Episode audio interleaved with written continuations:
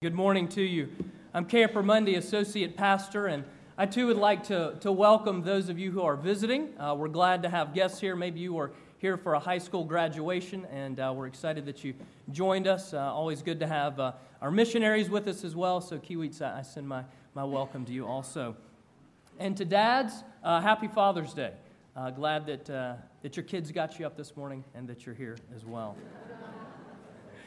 Well, this morning we begin a new summer sermon series, our Summer in the Psalms. Wanted to begin with a little bit of alliteration to see if you were awake. And if you got the letter yesterday from our session, then, and if you didn't get it yesterday, hopefully you'll get it by Monday. But one of the things that you'll discover in there and that I will tell you now is that we're going to be in the book of Psalms from now through the end of September, each week in a different psalm. And maybe you already know this, but it's interesting to note that the New Testament quotes Psalms more than any other book in the Bible. So this is a profoundly important book for us to be in. And this morning we begin with Psalm 1. It is the first psalm in the book of Psalms, if you were unaware of that. There are 150. And of course, Psalms is different than other books, more like Proverbs in the sense that you can skip around, and that's okay, where it's a little more difficult to do that with other books in the Bible where one chapter builds on the next, and on the next. But we begin with Psalm 1 not only because it is the first psalm, but because it is the introduction to the entire book of Psalms. It is the introduction to the Psalter, the songbook, the prayer book of God's people. And in particular, Psalm 1 sings of the choice between two ways of life, two ways of living. And I'm reminded of a brilliant, unorthodox, passionate English teacher that I had in middle school, Mr. Barbary. If you have seen the film Dead Poets Society, Mr. Barbary was almost exactly like the character that Robin Williams played in that film. Mr. Barbary would stand on the top of desktops to emphasize a point. He, of course, had one of those big teacher desks, and I remember when he would give us exams, he would go sit under his desk and read a novel. And we could hear him laughing or crying, depending on whatever was happening in this story as he entered in. It was a bit distracting. He would take us out to the soccer field. We could see the soccer field from the window where our classroom was. And he would take us out there to take shots on goal while reciting famous lines from great literary works. He led us on nature walks to help us follow the path of a poem. In short, Mr. Barbary was awesome. And I'll never forget the day that we reached that famed poem by Robert Frost. Two roads diverged in a wood, and I chose the one less traveled by, and that has made all the difference. No, that has not made all the difference. That's what Mr. Barbary said, and I was a bit shocked, as you are, and I remember him saying that. I still don't remember his explanation because it seems pretty clear to me that Robert Frost is saying that has made all the difference. But he was convinced, no, it hasn't. But nonetheless, I'll never forget that there were two roads and that they did diverge in a wood, and that it really is important which road we are on. And that's what we're going to consider this morning. Two roads or two ways to live. That leads to our text, Psalm 1, the introduction to the Psalter. It's found on page 448 if you're using the Pew Bible. Let me pray for us and then we'll hear God's word.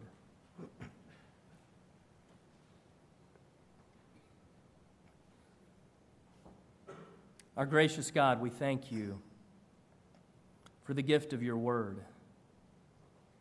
And we thank you in particular for the gift of this songbook, this prayer book of your people your ancient people, and of your people today, the church. Lord, we thank you that this is a book profound, deep, a place that I pray you would help us to enter, stirring up our hearts and our minds to hear from you, to ponder the greatness of the gospel, to enter into these psalms and to call out to you. But for that to happen, Lord, we need you to open our hearts to your word, and we need you to open your word to us. And so we pray once again that you would do that this morning. And we ask it in Jesus' name. Amen. So hear the word of God from Psalm 1. Blessed is the man who walks not in the counsel of the wicked, nor stands in the way of sinners, nor sits in the seat of scoffers. But his delight is in the law of the Lord, and on his law he meditates day and night. He is like a tree planted by streams of water that yields its fruit in its season, and its leaf does not wither. In all that he does, he prospers. The wicked are not so, but are like chaff that the wind drives away. Therefore the wicked will not stand in the judgment, nor sinners in the congregation of the righteous. For the Lord knows the way of the righteous, but the way of the wicked will perish. And this is the word of God. Well, today, as we journey through this psalm, as we consider this passage, I want us to do so in two parts. We'll begin with two ways to live, and then look at one way to delight. Two ways to live, one way to delight. So we'll start two ways to live. And that's pretty clear here in Psalm 1, that there are two ways to live. The way of the wicked, or the worldly, and also the way of the righteous, or the godly. Now, the way of the worldly. Now, we all struggle with this way of life, but some are in bondage to it. And then there's the way of the worldly. The way of the godly. We were all created for this way of life, and some are finding true life in it. So the worldly and the godly. Let's take a few moments and look at the way of the worldly. Now, though illustrated here, it's not really explained, but our understanding of this way of life comes throughout the whole counsel of Scripture, throughout God's Word. And so we're going to take one piece and look at that briefly. For example, this past week, I was drawn to Philippians 2, a place where Paul contrasts the way of the worldly and the way of the godly in light of who Jesus is. And he speaks of our sin. He speaks of wickedness, the worldly way, using two words, rivalry and conceit. In verses 3 and 4 of that passage, he states succinctly, do nothing from rivalry or conceit. So I want to consider both of those words for just a moment to help us better understand what I think many of us even realize in our own lives, but sometimes find it hard to articulate. And Paul does well here, rivalry and conceit. Very simple, but very deep. Each of these is a compound word in the original language. Rivalry, another good translation, is selfish ambition.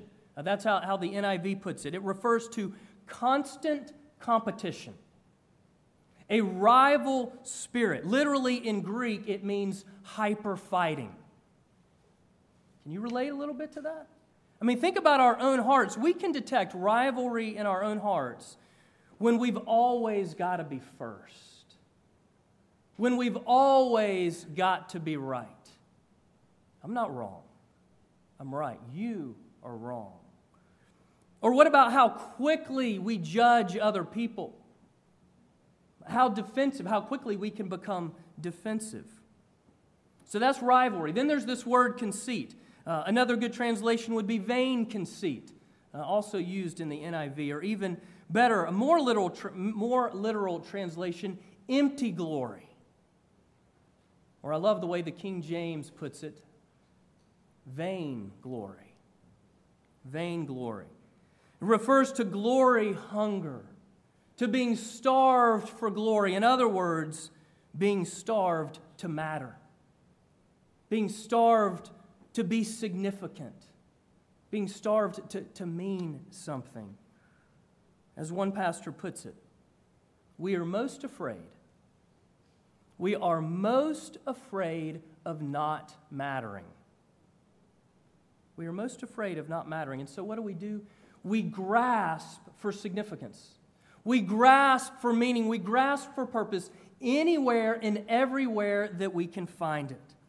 We grasp for glory in and of ourselves and from the world around us. We do this through our acquisitions, through our accomplishments, through our appearances, often posturing ourselves above other people, trying to communicate, I matter. And not only trying to communicate it to other people, but trying to convince ourselves. And ultimately, we come up empty. It's vainglory. So that's just a glimpse of the way of the worldly. Now, reflecting on our struggle in that way of life, I'd like us to hear from an unlikely theologian. I've quoted her before, so some of you may remember this reflection in her memoir. She writes, "I have an iron will, and all of my will has always been devoted to conquering some horrible feelings of inadequacy. I'm always struggling with that fear. I push past one spell of it and discover myself as a special human being of worth, and then I get to another stage, and I think I'm mediocre and uninteresting and worthless, and I have to find a way to get myself out of that again and again. My drive in life is from this horrible feeling of being inadequate and mediocre, and it is always pushing me and pushing me and pushing me, because even though I have become somebody, I still have to prove that I am somebody. My struggle is never ended, and it probably never will." And those are the personal reflections of Madonna. And to be honest, I must admit that too often that's my own struggle, my own approach, my own perspective to life. Struggling to matter, grasping for glory. And again, we all struggle with this way of life. That's sin, the way of the wicked. And some are in bondage to it. And without being set free, this way of life will ultimately bring destruction and death. Verse 6, the way of the wicked will perish.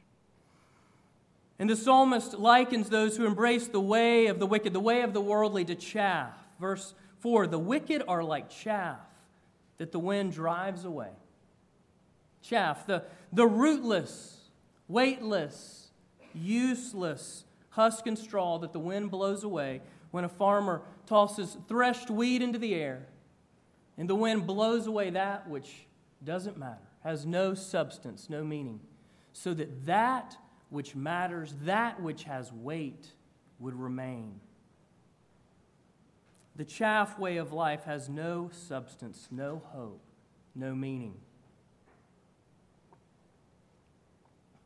An award-winning novel that later was made into a film, I believe, in the late 80s, the title summarizes this struggle, this way of life, this way of the wicked, the worldly, so well.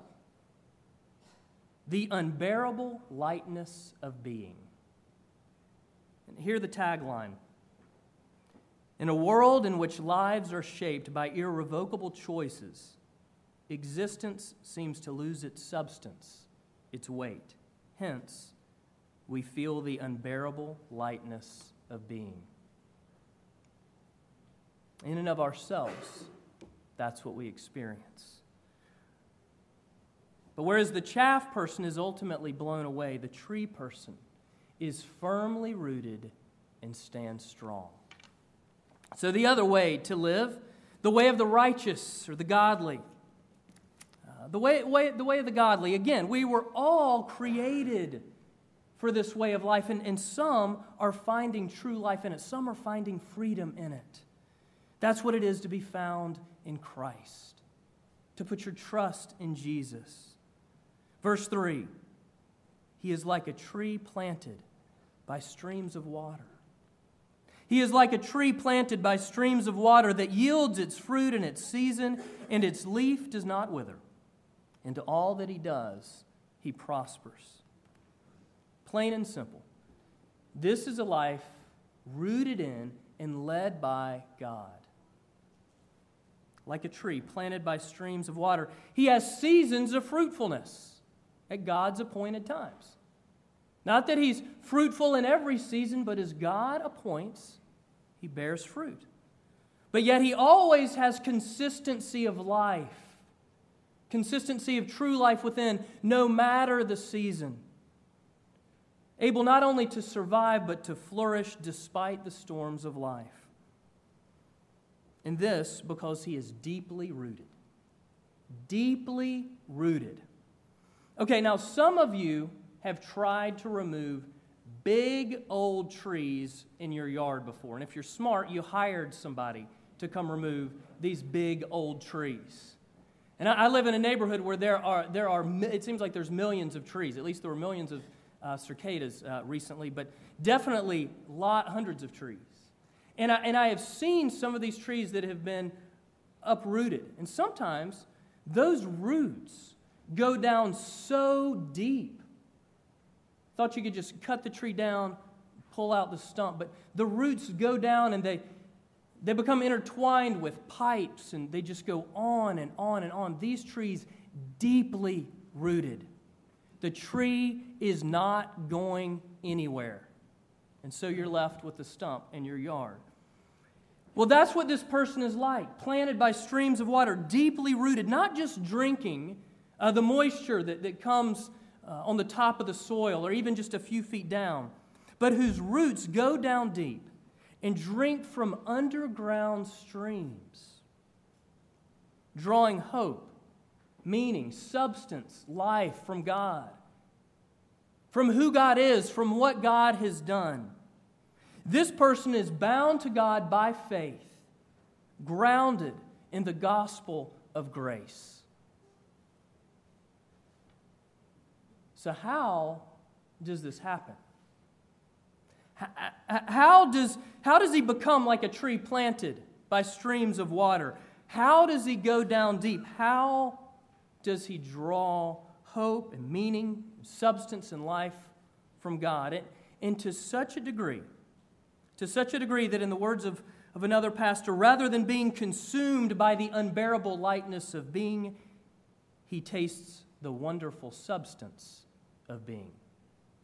The wonderful substance of being in Christ. And that takes us to the heart of Psalm 1, the way to delight. So though two ways to live, only one way to delight. Verses 1 and 2. Blessed is the one whose delight is in the law of the Lord, and on his law he meditates day and night. As you know, we were created to delight in God. We were created to find joy in Him. And we all know delight, those wonderful moments of experiencing and expressing deep joy and gladness, that which we so deeply long. But ever since the fall, we have sought delight apart from God. We go running after other things to fill us. And again, vainglory. We come up empty, no delight. No lasting joy. But here, the psalmist calls us back to the fountain of life, to God Himself, to God's Word and God's ways, to know Him and to be known by Him. Now, as many of you have heard before, the words of John Piper, in particular, if you were in that adult ed class that we did in the winter and early part of spring, gravity and gladness, the pursuit of God and corporate worship. You heard these words of John Piper every single week. God is most glorified in us when we are most satisfied in Him. God is most glorified in us when we are most satisfied in Him. And that's a call. That's an invitation to delight in God. And so here we are at the opening of God's prayer book for God's people. And we're called to meditate. To meditate on the truth of God's Word. Now, meditate, that's not a word that a lot of us use often, but it's right here in the Scripture. On His law He meditates day and night. Same word used in Joshua 1:8. To remember all these things, to meditate. Hold on to them in your heart. Same word in the next psalm when it talks about the people plotting, meditating something deep within us. You see, the way of the righteous, the godly, is nourished through meditation. And meditation is the way to delight. Okay, but we need to clarify, because what do we mean by the word meditation? Because there are others that use that word a lot more often than we do. Well, we are not talking about an anti-rational, New Age, transcendental spirituality where meditation is about emptying oneself. That is not what we're talking about. But we're talking about biblical contemplation. Meditation, an active, patient pondering. An active, patient pondering. And one of the Psalms that, I can't remember which one, that Eugene Peterson translates in his version of the Bible in contemporary language, the Message, I remember him referring to it as a dog chews on a bone. That's meditation. An active, patient pondering, filling, not emptying, but filling both heart and mind with the deep truths of Scripture. Blessed is the one whose delight is in the law of the Lord, and on His law he meditates day and night. Now you may be thinking, that's great, but I don't know how to meditate. Oh yes, you do. You know how to meditate. If you know how to worry, then you know how to meditate. And it is a bit humorous, but seriously for a moment, think about that. Instead of spinning on something negative, you do it as much as I do. You get fixated. You become obsessed. You are thinking about it day and night, day after day. Instead of spinning on something negative, you spin on something positive. Namely, the love and mercy of the one who is the fulfillment of God's law, Jesus. Jesus, the perfect fulfillment of God's law, His mercy and grace. And in Jesus, we know the glories of His gospel of grace. But we need to spend time with Him. We need to spend time with Him to grow in our relationship with Him, to become more and more convinced of His love for us. And so often we just don't do that. I'll choose the negative thing to spin on rather than being consumed, rather than obsessing with the God who obsesses over me, who is passionate for me, who would come after me and you. I think back to when Heather and I were engaged. We were both recent college grads. I had been out a year. She had been out just a couple of months.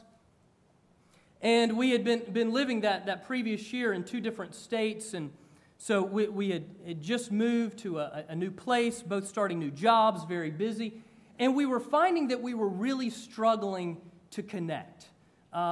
We were just missing each other in our relationship. It wasn't working quite as smoothly as it had seemed on the college campus. And so one of the things we had planned on doing already was to seek premarital counseling, and so we did so from one of the pastors at our church. And I've mentioned Randy before. So I remember early on we went in to talk to Randy about this kind of missing each other, this disconnect. And he looked at us and Randy said, "You need quality time together.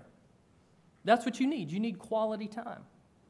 I said, "Okay, let's schedule some of that." Randy said it doesn't work that way. Quantity time provides the space for quality time. You two need to spend more time together so that you get some good time together. I'll finish the story in a second, but I remember my roommate.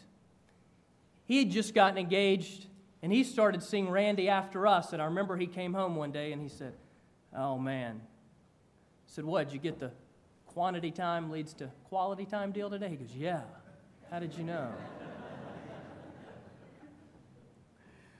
But I remember Randy explaining this, and I said, "No, wait a second, but Randy, you don't understand. Everything, we're too busy. I'm too busy for this. Can't we just schedule some of this?" And he looked at us, he looked at me,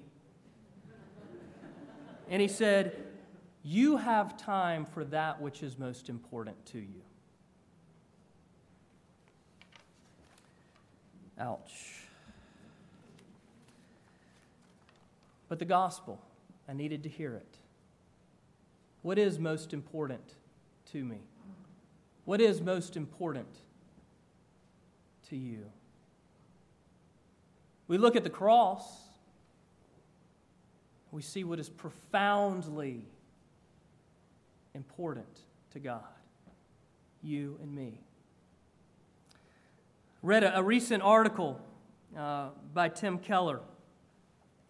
He writes this: "In the richness of my experience of God in prayer, the richness of my experience of God in prayer only occurs in the midst of much time set aside to be with Him.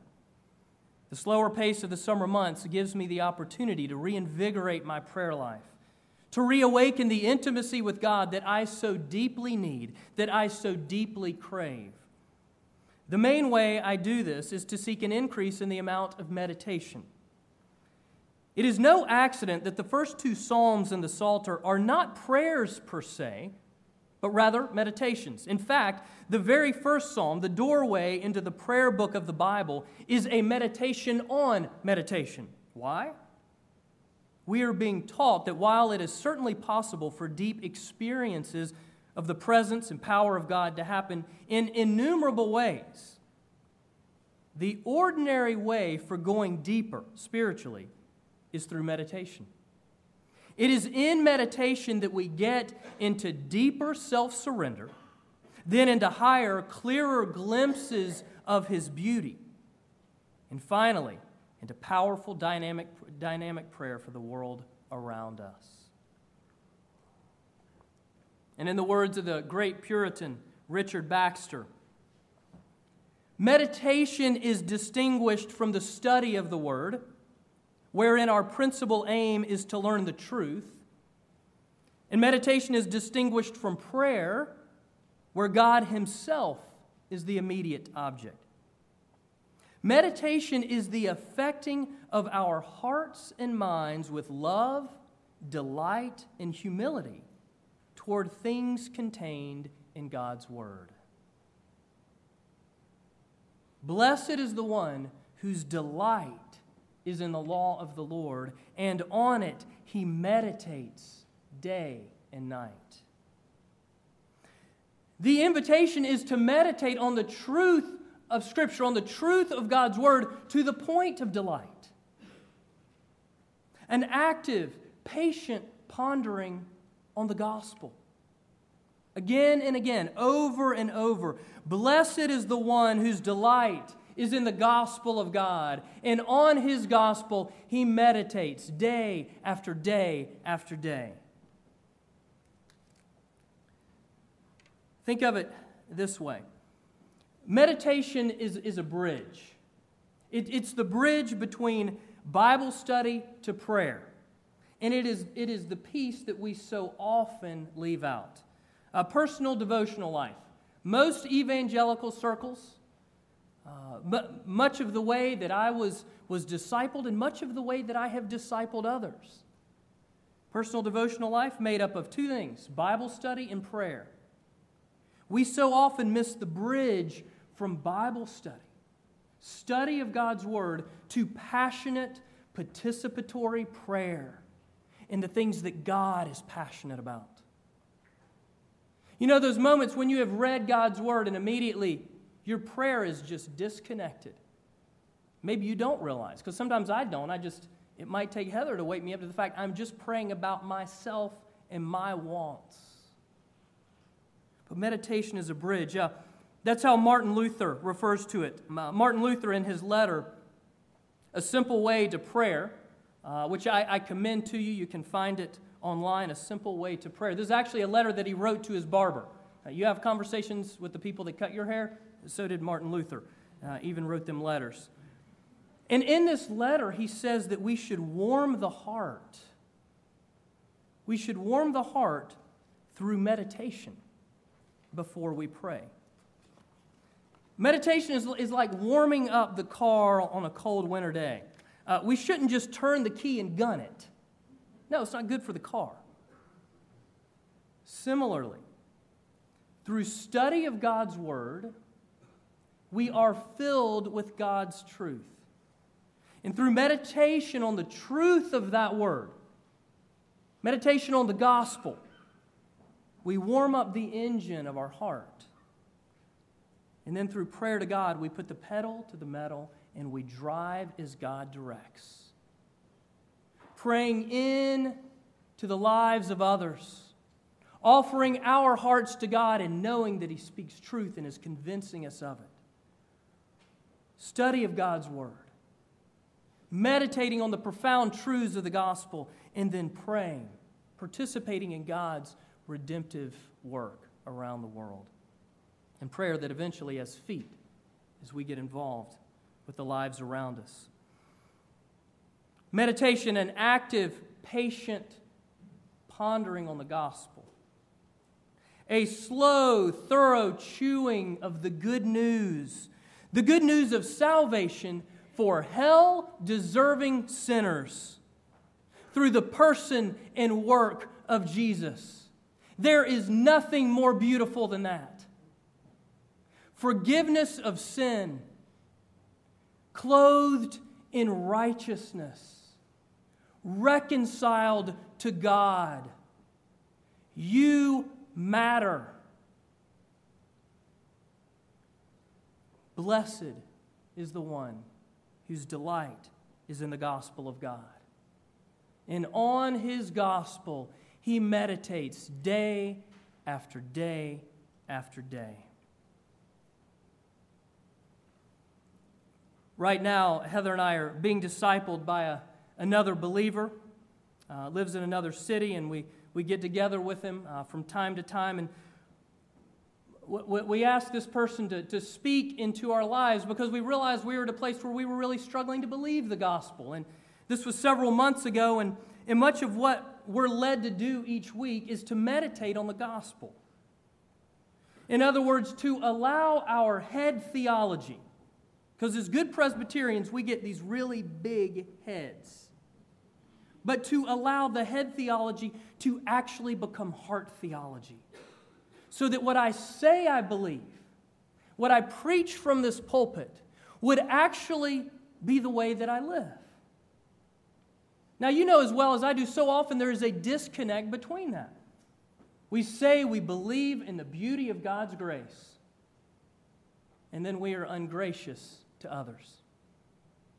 We say we believe in the forgiveness of sin, and yet we are unwilling to forgive someone else. We say we believe that we are clothed in the righteousness of Christ, and yet we go grasping for righteousness anywhere and everywhere we can find. Self-righteousness. Thinking of ourselves as better than others.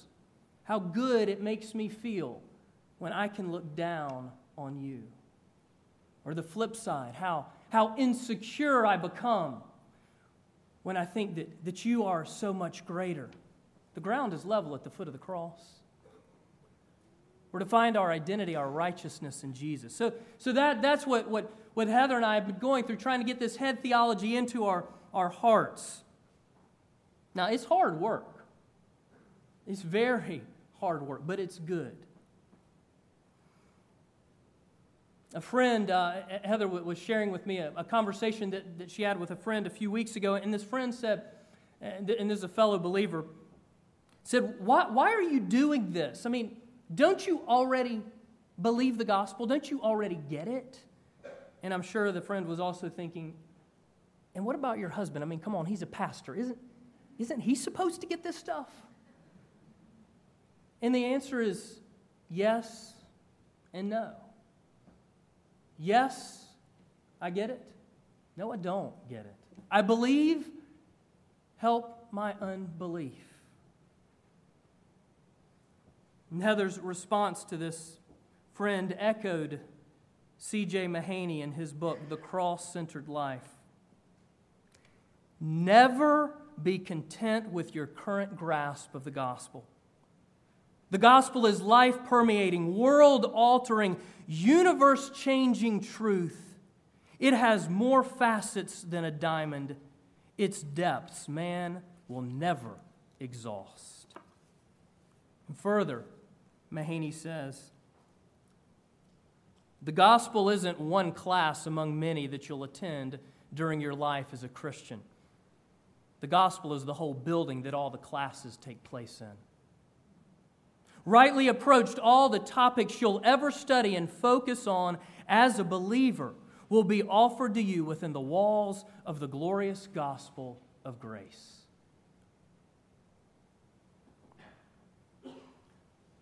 The gospel is not something that we get when we first become Christians, and then we move on to bigger and better things. The gospel of Jesus Christ is the thing. The central truth, the life-giving water. Blessed is the one whose hope is in Jesus. He is like a tree planted by streams of living water. Planted, firmly rooted in Jesus. We need to meditate on the truth of God's Word. The gospel of grace, good news for sinners, over and over and over and over, again and again and again and again. I love the way a fellow PCA pastor down in Birmingham puts it. He says, we need to continually soak in the hot tub of the gospel.